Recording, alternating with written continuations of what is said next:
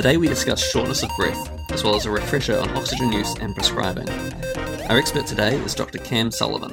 Yeah, so um, it's a very unusual circumstance that I'm described as an expert in anything, but um, I'm a dual trainee in general medicine and uh, respiratory, and I'm currently working as a registrar at Middlemore Hospital. Uh, trained in the UK, but I've been working here for many years now. I've got a reasonable breadth of uh, exposure to all of the Auckland hospitals and the different challenges and variety that you get, a variety of patients at those different hospitals. And that's partly what makes you an expert. So Cam was chief resident when I first started as a doctor. He was my registrar. Um, certainly seemed to make medicine look easy, and so he's got a lot of experience in you know, actually working on the wards, seeing uh, short of breath patients, and as a trainee um, in respiratory medicine. Hopefully, he just has a, that slight edge. So, Starting with the differential for shortness of breath, I like to cover life threatening things first and then go through a kind of systems based approach.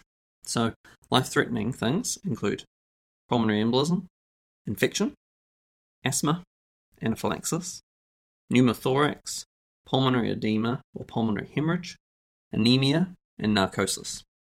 And then following on, obstructive causes, COPD, in a foreign body. You can have atelectasis, especially post op, pleural effusion. Cardiac causes of shortness of breath include heart failure, arrhythmia, and ACS. Then I think mechanical causes like obesity, sleep apnea, a flail chest, think about blocked chest drain, or ascites. And then don't forget drugs and pregnancy. In terms of a general approach, eyeballing the patient where possible, doing your ABCs, uh, and you know, and a respiratory arrest code if the patient's, I think, kind of having difficulty talking to you. Like, where would kind of be your threshold? Do you think? Um, for a house officer, sometimes you need to put out a, a respiratory arrest call to get help quickly. You need hands on deck. You know that you're going to need somebody to take blood or put a line in or, or get an ABG, and you just need lots of people there quickly. So if you think that there's more to be done than you can do quickly yourself, that that in itself is a reasonable call. Um, significant desaturation. I think uh, you know any SATs in the low 80s or below, you certainly want help quickly. But I think ultimately, by the time that you're called, often the nurse has already put a code out or is thinking about it already. So certainly using the PUP scores as a, or the early warning scores as a guide is reasonable. So, for perhaps a not so emergent case, we've got a patient who is either complaining of shortness of breath or they've had reduced saturations, yeah. um, I guess in the low 90s, uh, high 80s, but mm they're able to give you a history. Yeah. I'm going to ask them about when does this come on to the onset? Do they have any signs of in- symptoms of infection, so cough, sputum? Yeah. Uh, what are, what's kind of their respiratory history? Do they use inhalers? Uh, is there a possibility of a foreign body? Have they tried any new, or they've started any new medications? Do they have any rash or edema? Uh, yeah. Any signs of anaphylaxis? Yeah. Do they have pain? And also a general review of symptoms. I'm going to go through their background um, and try to identify risk factors. Uh, what other things do you think are? One of the things that I always ask patients is, "Has this ever happened before?" And they might tell you exactly what it is. You know, this happened last time I choked on something, or last time I got mucus plugging. Uh, I couldn't bring something up, and then I became very breathless. So that's always something I ask is uh, you know the, the history of prior breathlessness if you have time.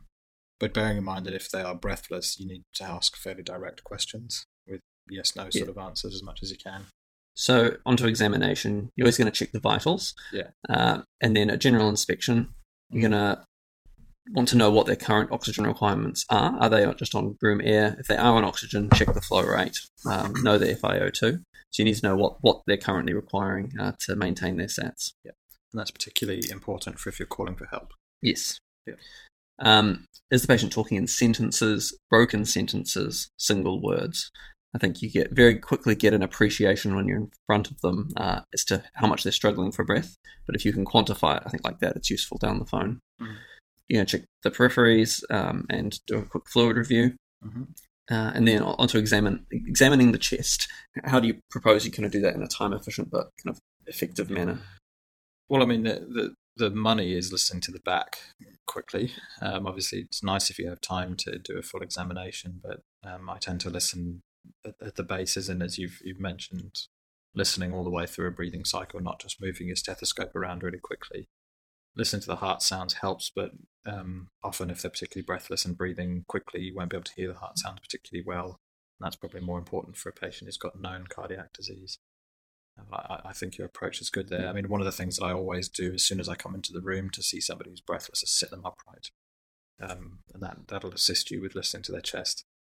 And if you get that done fairly quickly, that might give you the answer. They might be really wheezy, or you might only hear air entering one side of the chest, or if they've got crackles at the bases, you can start to make the next assessment pretty quickly.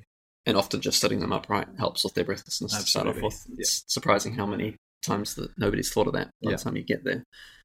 Or they may have slightly low blood pressure and the nurse is laying them flat. yeah. Know, something along those lines. Yeah.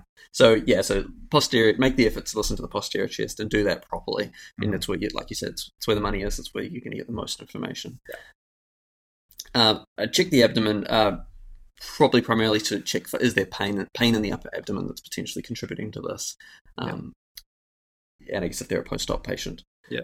Um, calf tenderness and swelling, not great clinical signs, but I think people would tend to expect you to do it.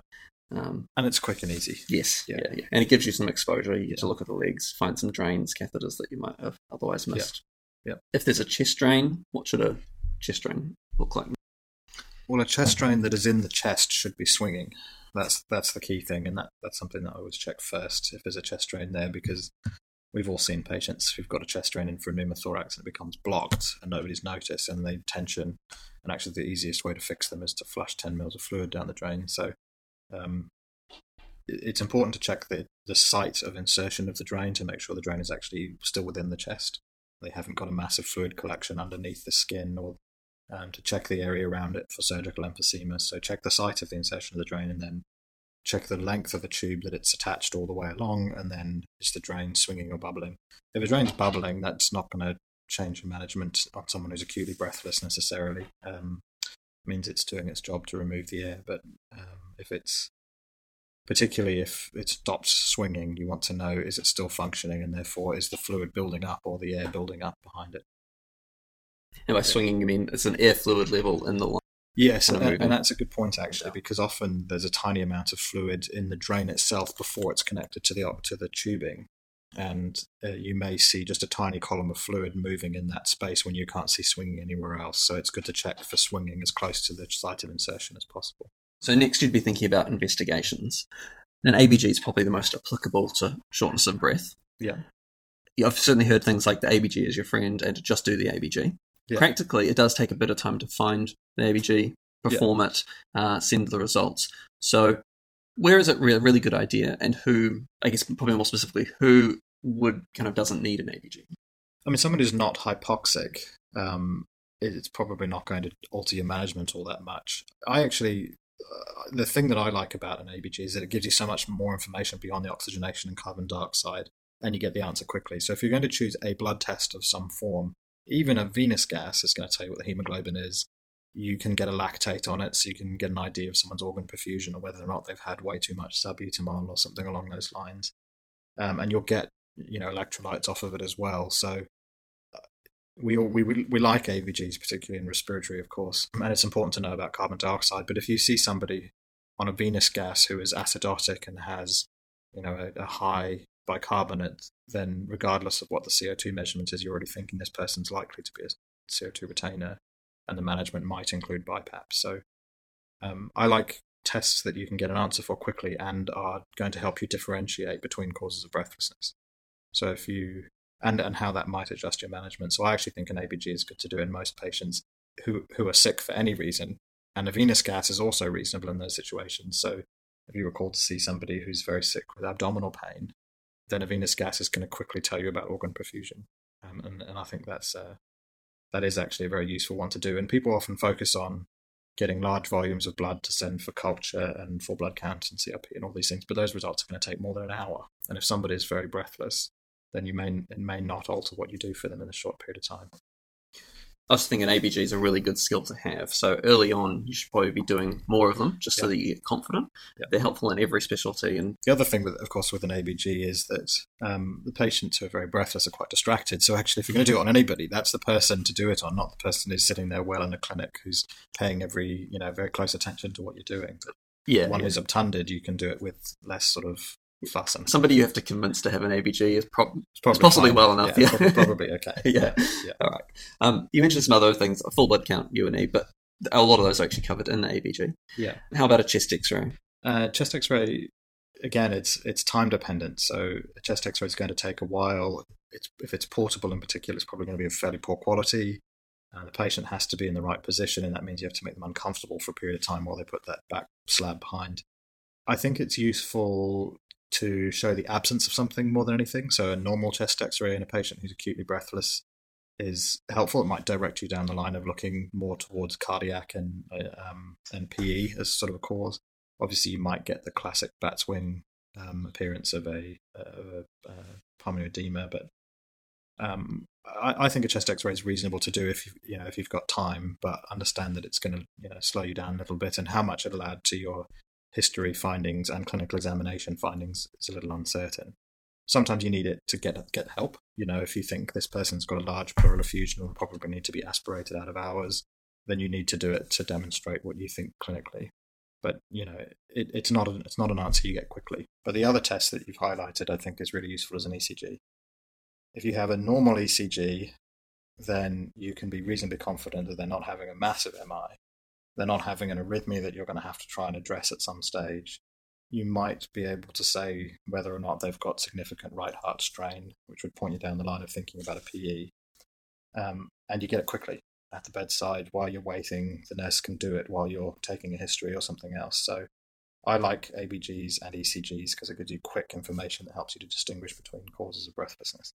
Onto documentation. You're always going to have a look through the past notes. You're going to do your basics date, time, name, reason for review. I'm going to document positives and pertinent negatives, and your impression and differential with justification. Provide a clear and specific plan. So, I think an important one, especially for uh, the nursing staff, is to specify a target uh, saturation range Yeah. and prescribe oxygen and the delivery method. I've got posture as a second point. We've discussed that you're going to do that just in your workup, um, but also I think documenting that, telling the patient, telling the nursing staff if you think that that's going to be of use. Mhm. When's chest physio going to be useful? I, I think again it's an issue of access. You can't easily get chest physio in most parts of the hospital at short notice. Um, chest physio is particularly useful in people who uh, you're worried are not clearing secretions. So if they've got underlying um, infection in particular, or if you're worried about them aspirating or mucus plugging or something along those lines, it's very helpful for that. People with neuromuscular disease, obviously, it's pretty essential because simply body positioning and using some other sort of breathing aids can help. Um, but it's not going to be particularly useful, particularly in cardiac breathlessness or um, if they've got a drain in or something along those lines. And it's you don't often have access to it, so it's good to think about it, but it's not going to be the mainstay of your treatment necessarily unless they've got mucus plugging, in which case it's very important. So, in terms of medications, analgesia is really important if pain is contributing to the shortness of breath. Yeah. Uh, think about antibiotics um, and prednisone. Think about fluid restriction, accurately um, documenting what you mean by that, and diuretics like furosemide. Consider discussion with the senior, especially I think if you're starting any of these medications, if you're not confident with them, and certainly if you're called back to see the patient again. Also, think about transfer to the respiratory ward.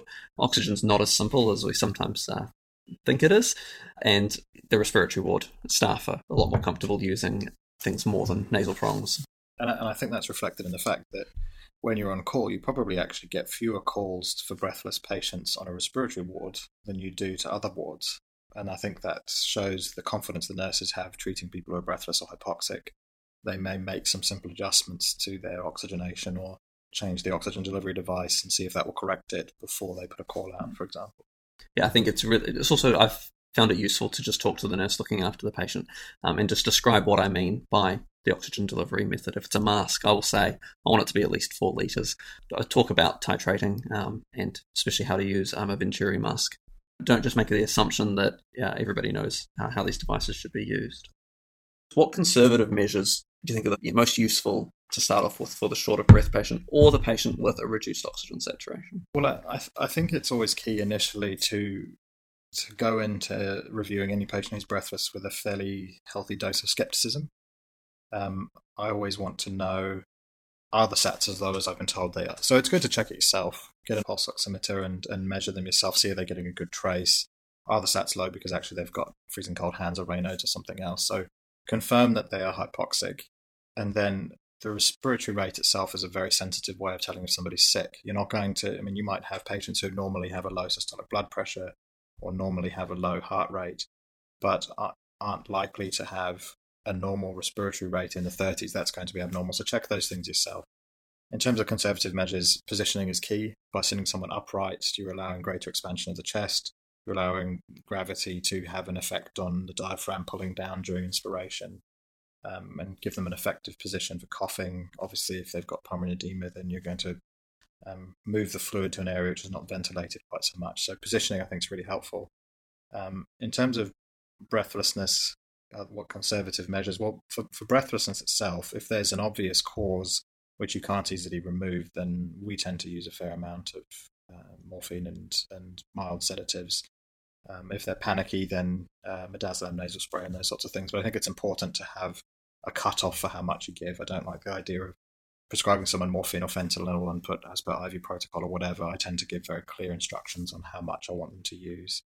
Often the nurses will know that if a patient's very breathless, they can give them the morphine that's already charted, but I tend to give them oral morphine, easy for them to take, um, and then give them a, a, a, small dose, let's say every four hours, and then say if it's if it's still very breathless, we can either reconsider and reinvestigate or prescribe it more frequently. Um, if they if they are hypoxic, then you just need to do a rough assessment of how hypoxic they are and what sort of oxygen delivery device has already been tried, um, and how are you going to adjust the amount of oxygen that you can deliver. And I think that from that perspective, it's helpful to think in terms of an FiO2, because you need to know roughly how much oxygen you can deliver with a certain device. The other thing I always think about when I'm thinking about uh, when I'm starting somebody on some oxygen when they're breathless on the ward is what is the likelihood of them being a CO2 retainer? And if they do have an increased likelihood, which, you know, generally speaking, is patients with underlying COPD or obesity or, or anything which restricts their chest wall movements, whether that's pain from the abdomen or obesity or an excess of morphine or analgesia, um, you want to give them controlled oxygen. And giving someone controlled oxygen is a useful thing for you to do uh, because if you're asking for help, it's nice to be able to call the ICU registrar and say, these are their sats on this FiO2. It just makes you sound slick and it makes people take you very seriously when you're when you're asking for help. Yeah, so on the topic of oxygen, yeah, when should it be initiated and how should it be prescribed? Um, so I guess when should it be initiated depends on what their baseline sats are. We know that having or delivering oxygen and aiming for a target of 100% in somebody who is normally uh, normally has low sats, so we'd consider low sats to be less than 95%, um, is actually harmful. You're introducing a lot of oxygen-free radicals, and that can cause damage in the lungs. So um, ultimately, the most useful guide is what is their baseline like. And what I tend to do, if you have time, is go to a clinic letter, find an old OBS chart or something like that, and see what their baseline sats are. If their sats are 93% when they're well, then you don't need to aim for above that. You can say set target of 93 is fine. In a patient who who normally has reasonable saturations, then aiming for uh, 94 and above in a healthy patient who is not at risk of retaining uh, carbon dioxide is a reasonable target and then lowering the target down to sort of 88, to 92 for someone who's at risk of uh, retaining carbon dioxide is, is the norm at the moment. Um, and I think is probably a reasonable approach. But w- what I would say is if they're very breathless and their sats are very low, putting them on any device which gets their sats up into a target range and then doing a blood gas and identifying that they have that they are a CO2 retainer is not an indication to just turn the oxygen off. It's then titrate it back down carefully in terms of the delivery de- device and the selection of delivery device, um, it's good to know uh, which devices give you controlled oxygen, so they can tell you this is what the FiO2 that's being delivered to the lung is, and which ones don't. And basically, the only types of controlled oxygen that are easily available to, on the ward is um, is an Airvo or a high flow nasal prong device. It will tell you what the percentage of oxygen is. So I think that's a really good treatment for somebody who's hypoxic in the first instance, if the SATs are just a little bit low, so you know, let's say 92 or 93% in a young person with a chest infection, the nasal prongs are reasonable. Um, but you can only increase that up to a flow rate of four liters, and then that's going to give you approximately an FiO2 of about 33%. So you're not increasing the amount of oxygen oxygen they're breathing in all that much. Beyond that, if someone's desaturating to the point where high flow nasal prongs are not enough, then you've obviously got a routine mask or a non rebreather I have a tendency to use a non-rebreather in most people. Um, if if um, if, if uh, nasal prongs are not enough, because um, you can get a lot in and you're not going to be entraining carbon dioxide and and putting them at risk of hypercapnia. But I think the getting used to an airvo is a really uh, is a really good sort of all round treatment because obviously you get some positive airway pressure as well. Um, it humidifies, doesn't dry the airway out. It allows the patient to talk and eat. Doesn't give you any sort of suffocating feeling. So, there, in most wards, there are more and more airvo devices available, and it means that if it's not enough if they're still desaturating. Then you can easily say to the nurse, "Well, can you target a higher FiO2? So if they're on 35% at that time, you can say, "We'll bump it up to 40 and let's see how they go." And then again, you've got a pattern and a number that you can use to ask for help and ask for advice over the phone. You know, from a from a perspective of a respiratory registrar, if one of my patients on the ward is receiving 50% via a high flow nasal device, then I can call ICU and say, I don't have much else I can offer them. You need to come and make a decision about whether you take this person and ventilate it's one of the easiest times to sell a patient to ICU when yeah. you've done the appropriate conservative measures. Yeah. You've bumped, moved your way up. Um, you, you can describe exactly how much oxygen they're requiring. Yeah, and I think it helps to talk with the nurses, quite frankly, about it as well. Um, you know, Venturi masks are really helpful, particularly when you don't have uh, an Airvo available. But we don't use them enough, so people I think have lost some familiarity with them. But you know, knowing that you have an option to control their oxygen with a Venturi mask by, you know, giving them 24% or 28% or whatever, it, it shows the nurse that you you consider oxygen to be an important drug you know, to be one that we have to be used carefully and that there are consequences for, for using it excessively. It's been my experience with Venturi masks that, yeah, most nurses haven't seen them before. Yeah. Um, it's not, you can teach somebody in a couple of minutes how to use it properly, but it's yeah. worth going over. Yeah. Um, we, we, we skipped over the Hudson mask, so you just use a non rebreather. Well, a Hudson mask you, you, can give you an, an FiO2 of sort of 50 or 60%, but by the time you're going up to high flow rates to deliver that much oxygen, then they're going to be entraining carbon dioxide and basically breathing back back in some of what they're breathing out. So I don't tend to use Hudson masks, but again, it's it's, it's a matter of what you have available. In most uh, hospital wards, the patient will have high flow or have nasal prongs at the bedside and a rebreather mask. It's reasonably uncommon for them to have a Hudson mask and not a rebreather mask, but just being aware of the limitations of a Hudson mask is that essentially the higher the flow rate, the more they may be entraining carbon dioxide and they may they may become hypercapnic yeah, and also this is a patient that's then requiring more oxygen than we can deliver via nasal cannulae, and so you've got to take it just that much more seriously, um, mm. and therefore you may as well be using a device where you can you know the FiO2, or with yeah. a non-rebreather mask, you're really just trying to get as much as you can while you're sorting other things out. So, which with the Venturi mask, um, it's good to have a look at these on the ward if you're not familiar with them. Um, they've got a few different attachments of different colours, um, which printed on them will tell you the FiO2 and they also have the flow rate that they're supposed to be attached to. So a common mistake is to just put them on the highest flow rate and that won't actually give you the FiO2 that's um, they're designed for. We've mentioned you've got on your list of things the, the um, bag mask there, and I think that's an important skill to have in your arsenal as well, particularly in the, the drowsy patient, uh, the one who's not ventilating enough. And those are fairly common in patients who've got either severe illness or who have been narcosed or have another reason for being drowsy maybe they've had a stroke and having central apneas or something along those lines. And it's just a way to augment their respiration until something more definitive comes along. And we all practice it when we're doing our anesthetic runs, and we do a little bit of it in our um, ACLS course or whatever, but it's not something we, we frequently use. But it is a part of the resus trolley. It's always there and available. And it's certainly something that requires your full attention. So at that stage, you'll be calling a code, but you may well be using it of course. while you're waiting for help to arrive. Yeah. How about CPAP? Um, and on the ward, is it used? Well, it, it is um, less commonly now than it used to be because we have high flow nasal prongs. So CPAP, um, obviously, you can very carefully control the amount of positive airway pressure, but the high flow nasal cannulae do give, well, the manufacturer will say up to four centimeters of water of positive pressure, provided the patient's mouth is closed.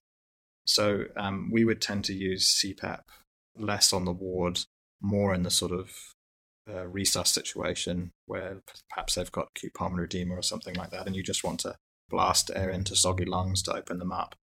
Um, we would see probably more patients on the ward receiving BiPAP because really it's the only treatment beyond ventilation uh, beyond invasive ventilation for patients with type 2 respiratory failure. And if you're called to see them, it's probably worth discussing with a senior. Um, Yeah, once you've yeah. got the story. And arming yourself with an arterial blood gas. Yes. Um, When you've done an ABG, uh, what's what's your process for interpreting them?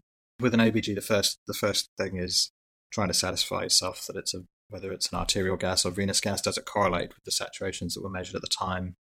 And then it's important to note um, if the patient's on oxygen therapy, what the FiO2 was, because otherwise it'll be assumed that they'll be on room air, which is 21%, of course. So that's the first step. Um, is it an arterial gas? And if so, how much oxygen are they getting? Um, I take the obvious respiratory bias of looking first at the carbon dioxide. Um, is that high or low? And then does the pH correlate with that? Um, obviously, if you've got a respiratory acidosis, it's quite straightforward. If you've got a high CO2 and the pH is normal, then my next step is to look carefully at the bicarbonate. Bicarbonate, in particularly in, in respiratory patients, is quite helpful because you might have patients who are, let's say, with OHS or COPD, who are chronically hypercapnic with a normal pH because they've compensated by um, by retaining bicarbonate, and and actually that in itself is a good indicator of what sort of treatments you're going to need for them in the future if they decompensate as well. Then I think the other the other bits on an ABG that's important to pay attention to are the lactate. It tells you about the tissue perfusion.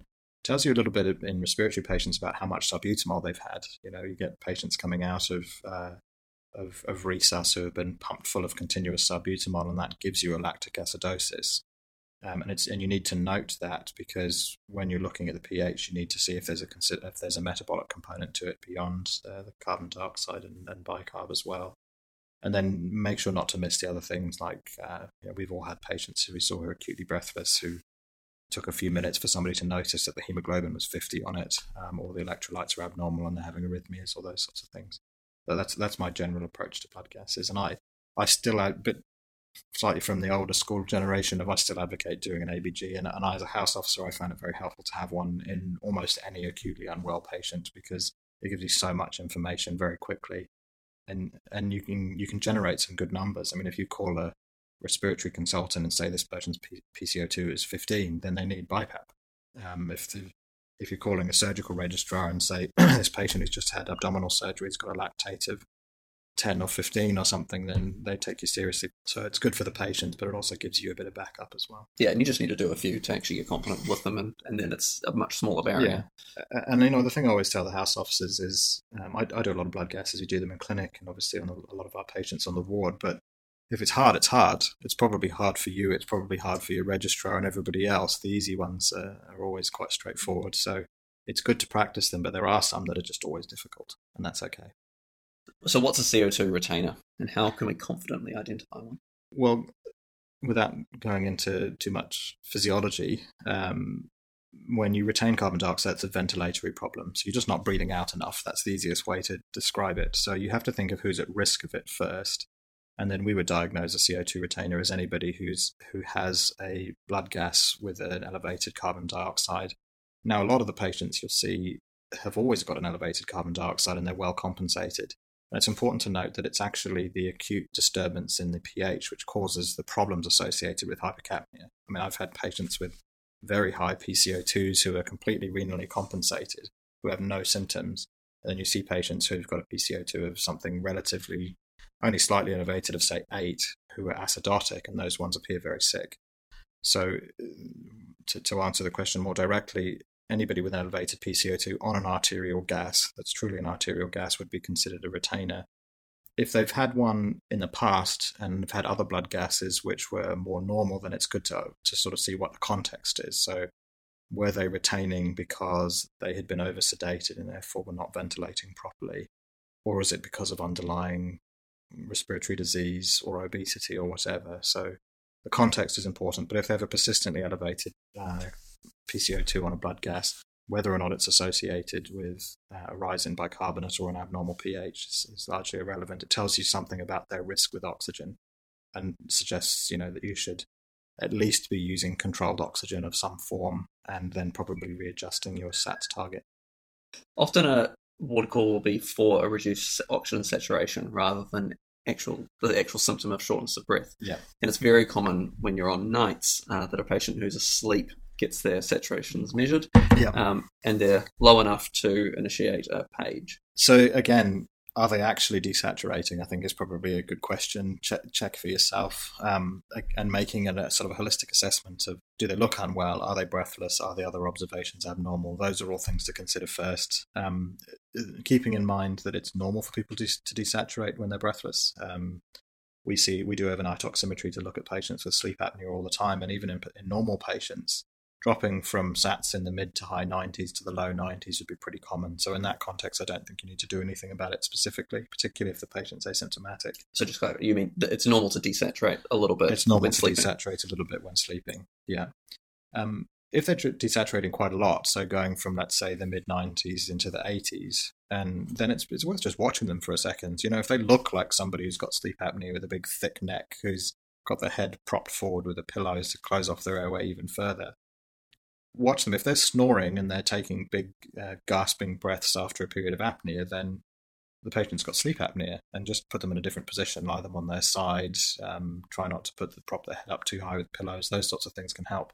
And you'd be surprised. I mean, obstructive sleep apnea is exceptionally common in the general population, and there are plenty of patients who, every night that they're asleep, desaturate into the 70s and probably do it for years before we notice it. So, again, that's you being pragmatic. When they when they're awake, do the, do the saturations return to normal? The the circumstance that I think that that um, caught me a few times was central apneas, particularly on cardiac and stroke wards. And again, it's worth just observing their breathing pattern for a while to make sure that it's, you know, are they desaturating because they're having long periods of Cheyne-Stokes breathing, um, which is, of course, much harder to address than sleep apnea. But generally speaking, accept a little bit of desaturation in most people. Think of the clinical context. Are they unwell? Are they breathless? And then once they're awake, does it return to normal? That's a good approach. Yeah, you can take advantage of the fact on nights that the patient is asleep. It's one of the one times you can actually observe breathing without yes. them being impacted by being watched. Yes. Um, and I remember, especially on orthopedics, it was useful. Yeah, yeah. I always had this fear of, uh, you know, the classic water and obs are normal, but the patient's actually dead.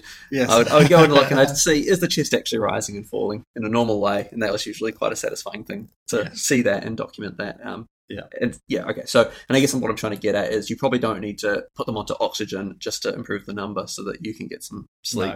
No, no, absolutely not. And in fact, I had a conversation with an anaesthetic registrar just yesterday about a patient who was known to have severe sleep apnea but doesn't take CPAP.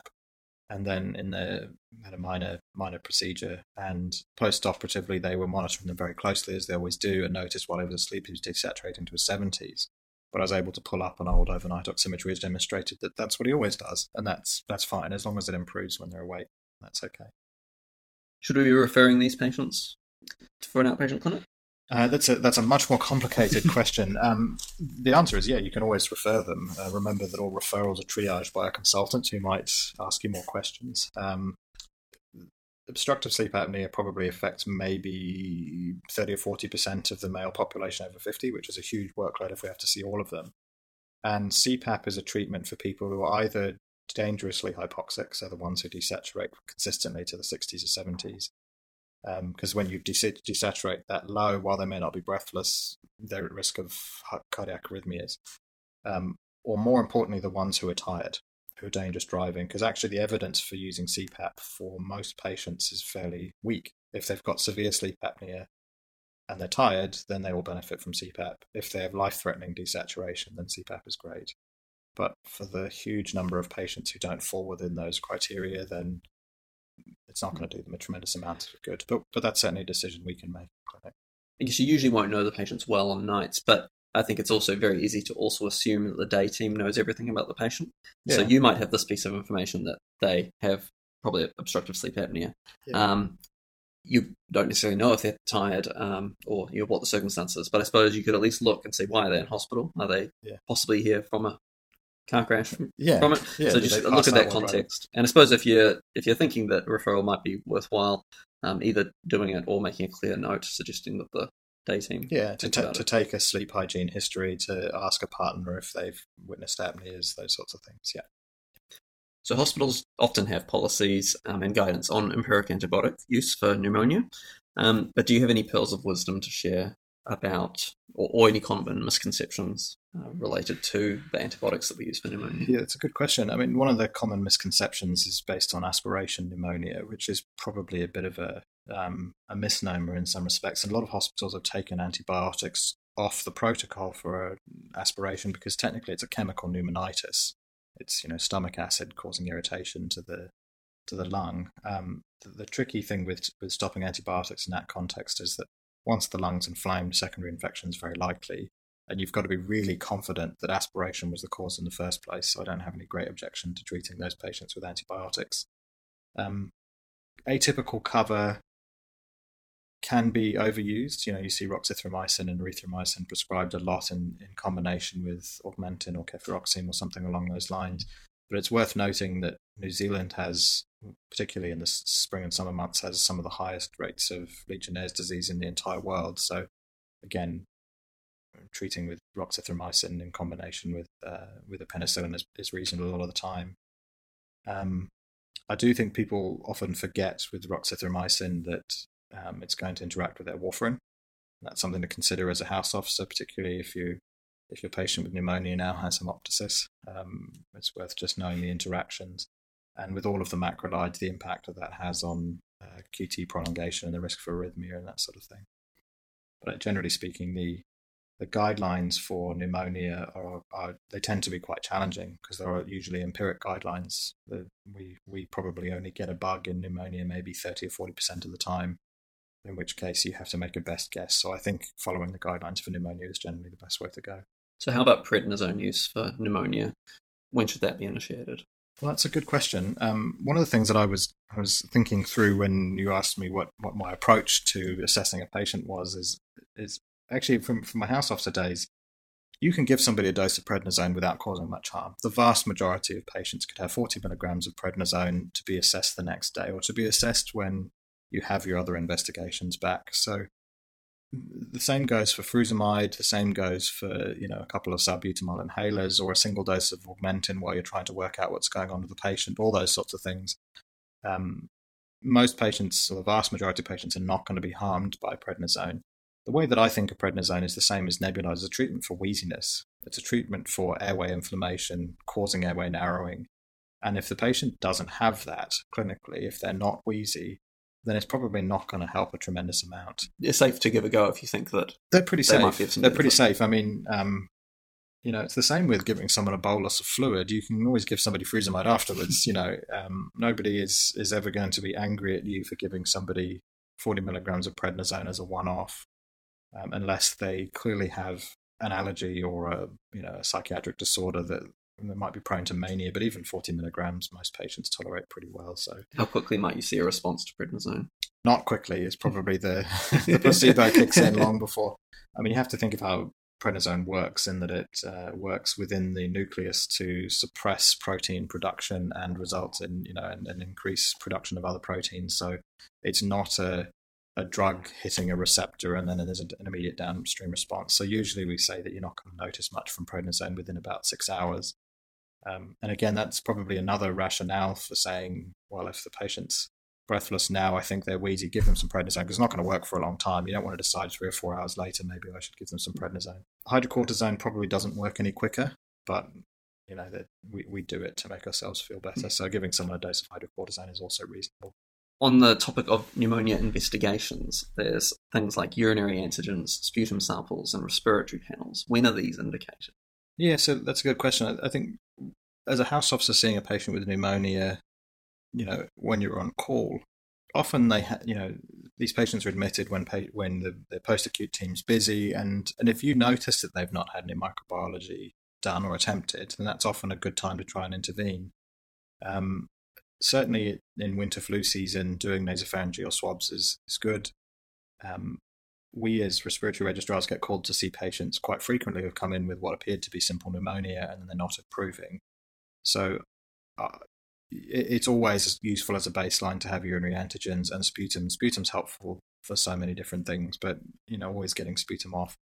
I think it's good if you if you're called to see somebody with pneumonia who's getting worse, to ask why are they getting worse. And my my thought process is, yeah, sometimes they're not on the right antibiotic, and we need to try and find microbiology that will, you know, allow us to change the antibiotic in a guided way.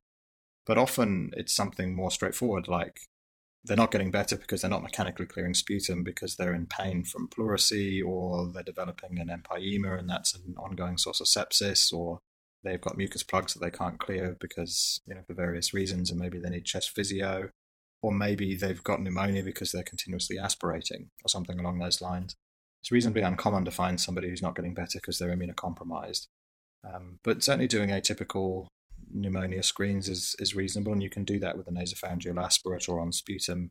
The other thing with those tests is that you can add them on retrospectively. So if you see a patient who's had a couple of sputum samples sent in the last few days and you think they're not getting better, maybe there's something atypical about their presentation, or they've got bilateral changes on their chest x ray, or they've got some risk factors or exposure to something, then you can always call the lab and say, can you please add an atypical PCR, which will look for the conventional things. Um, okay, so that's not just done automatically.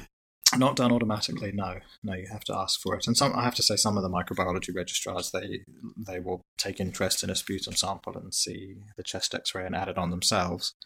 Um, but it's certainly something that you can do retrospectively, and it's quite good. You know, if you're if you're seeing a patient at nine o'clock in the evening and ask the nurses to get a sputum sample, well, if they're not coughing anymore, or if they're not bringing up an awful lot, you can actually get an answer quicker by adding it on to a test done previously. So yeah, certainly trying to get microbiology is is always helpful if it hasn't done been done before. Repeating microbiology, you know, repeating urinary antigens or nasopharyngeal swabs on patients who've had them done previously is rarely helpful. All right, no, that's useful. So you're basically saying they're, they're all indicated, really, in, in kind of any case of they're all, they're all indicated, and and I think anytime you notice that, I, I have to say, unfortunately, with pneumonia, often people make the chest X-ray diagnosis and then they put them on antibiotics, and there's no great effort to try and obtain a you know a microbiological diagnosis. And if you think of a UTI, you'd never diagnose it without an MSU, whereas a pneumonia is a radiological diagnosis. But you still have to try and push for some samples of something. A good time to do that is if they're having chest physio, because usually then the physiotherapist encourages them to cough up a big mucus plug, and then nobody thinks we should get a sample of that. Um, it's good to, to think, and this is perhaps less important for your acute assessment, but thinking, particularly if they're not coughing anything up, um, what other ways can we find out what the, the organism is? And I think at that point it's worth discussing with respiratory, and we can think about doing bronchoscopies and washings and all that stuff. As a respiratory reg, do you get involved much with PE? Yeah, we do. We, we see the massive PEs, and to be honest, people call us quite often, and uh, we would give advice more than taking over the care in respiratory. But I, of course, as my my gen med training, have looked after numerous PEs in the past. Um, PE always has to be in your differential for a patient who's uh, breathless particularly patients who have very little in the way of findings. Um, you know, if somebody has uh, no clinical findings other than low saturations and a normal chest X-ray, then you have to be thinking about it. You know, um, the thing with PE to remember is that to some extent, having a pulmonary embolism is probably physiological. It's a way of your lungs filtering out systemic emboli before they go through the heart and into the brain and cause a stroke, which of course would be irreversible. So PE as an incidental finding is very common. If somebody has pleurisy as a result of, you know, if they've got chest pain as a result of PE, then it's a massive one. They have to have infarcted a territory of lung that goes out as far as the pleura, because obviously the lung tissue itself has no sensory pain supply. So um, pain or the absence of pain when you're considering PE is rarely particularly reassuring. Um, we talked briefly about D dimers. D-dimer on a hospitalized patient is is helpful, but you generate a lot of false positives, um, and uh, results in you having more investigations. So anybody who is in pos- in hospital automatically has risk factors for a PE, particularly if they've been there for a while. Fortunately, nowadays a lot of patients are on appropriate um, prophylaxis, but you always have to consider it. I, I think PE is the tricky one; that it's often if the patient is in dire straits, has collapsed, and is breathless, then do a CTPA. It'll show you what's going on in their chest. You know, you'll see if it, if the cause of their breathlessness is actually pulmonary edema. You'll see that on a CTPA. But uh, in the patient who's just rumbling along, a little bit breathless, a little bit hypoxic, it's usually something we go to as a diagnosis of exclusion. Um, there's lots of PE rule out criteria. Usually, they're validated in the A and E setting. You know, a, you, you see this patient who's been referred with symptoms that could be PE. It's a way of excluding D dimer or, or, or uh, removing the need for a D dimer. But once the patient's already been admitted to hospital, then you know it's not validated quite so exactly. It's that a really, context. really good point. So you really can't use the Wells score or the PERC rules because these patients are already at an elevated risk. They would already have a score of one or two Yeah. enough to kind of take you down that Yeah, algorithm. Yeah, and and you know some of the newest P scoring systems like the PERC rule, for example, anyone over fifty is going to have a positive score. Um, so there's no point in doing them in those patients. And I think you've got a much more, you, you know, you'd have a, you'd have a much uh, greater reason to do a CTPA in a patient who's breathless in hospital than you would on somebody who's just arrived from the community.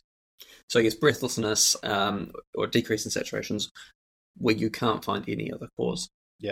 Uh, and Look- looking for additional risk factors, particularly if they've got a cancer or if they've uh, have had a significant period of immobility or or surgery or long haul flight within the last sort of three or four months. Often, um, yeah, it's it's always something to, to keep in your differential, and it's always in the differential when we see patients in clinic as well. But um, certainly for hospitalised patients, it has to be considered fairly high up.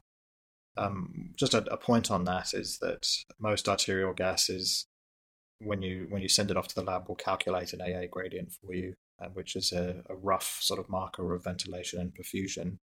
Um, a normal AA gradient would be really uncommon in somebody who's got a big, significant PE. So that's another reason to to consider an ABG. And I have seen occasionally uh, respiratory consultants recommending using an AA gradient to try and rule out a PE in, let's say, a pregnant woman where the D dimer is going to be positive and you'd like to avoid any further imaging. Yeah, and just on that note, to get an AA gradient automatically calculated, you need to provide the patient's temperature on the form. Do. Um, and you can just do just get the tympanic monitor, just do the temperature and write Yep. it on. Like, Yep. Yeah. I, I do that just for all ABGs. I never know when I'm gonna want an AA gradient, Yeah, yeah, good. but it took me ages to work that that bit of advice out. Yeah. it's there on the form saying temperature, and you're like, What do I need that for? Yeah, yeah. What do I need that for? Yeah, Yeah, yeah. exactly. Look, I think we've covered everything um, that I wanted to ask you about. Did you have any any other advice you know, for the audience?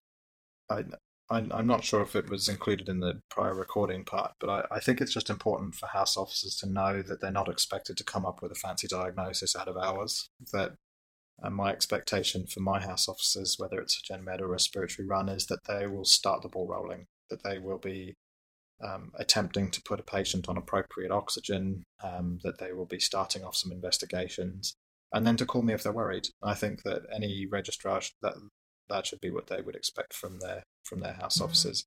We don't want you to diagnose uh, something rare and unlikely because the vast majority of patients who are breathless in hospital, it's it's something fairly common. Um, and I, you know, always asking for help and keeping us updated. And and personally, from my perspective, what I really like from a house officer, and I have to say this is what I got from you when you were my house officer, is is to say. Um, this is what the patient presents as, this is what I think they have, and this is what I'd like to do. And then to say, I'm going to call you back if that doesn't work. And I think that allows, shows the registrar that, you know, you've got a sensible thought process, we can trust that thought process. Um, and that if if that doesn't work, then excellent, I'll come and see you. I'll come see the patient with you, or we need to call for some other help or consider some other imaging or something along those lines. So do try and make an assessment and try and tell your registrar what you think's going on and, and what you'd like to do, because um, then we can we can see whether or not we agree with you on that. And they start making plans, and that's how you learn to make them. Because Yeah. it doesn't just change overnight when you become a registrar. no, and I think it's a bit of a bummer that in most hospitals the house officers aren't holding the resus pager Mhm. or the triple eight whatever it is code pager, because ultimately that's how you learn. Go to those. And you actually miss most of those because you're Yeah. off doing something else. Yeah. So unless you initiate the code, yeah. Well, thanks very much to our expert, Dr. Cam Sullivan. Oh, no problem. Anytime. Please send feedback, questions, and suggestions of what you'd like discussed on the show to feedback at wardcalls.com or find at wardcalls on Twitter, Facebook, or Instagram. Please leave us a review on iTunes to help others find the show. Thanks to the NZRDA Education Trust for making this podcast possible. Our advice does not replace your local hospital policy or guidelines, nor good clinical judgment.